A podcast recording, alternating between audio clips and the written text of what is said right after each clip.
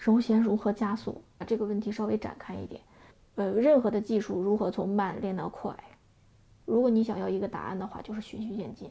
所以实际上还是需要花时间的。你就会会发现，为了系统练习练得非常扎实，循序渐进啊。这个看起来当时你们练得比较慢，但实际上到头来你很扎实。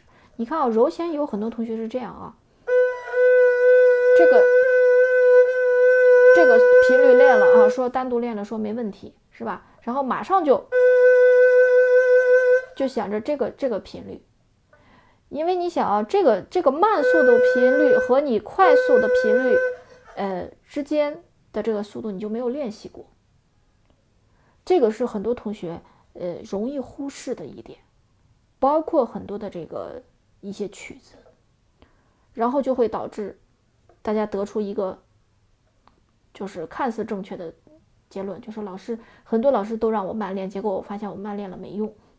丹青二胡大讲堂现已涵盖从零基础到高级演奏所有阶段线上二胡系统教学，欢迎二胡学习者私信咨询。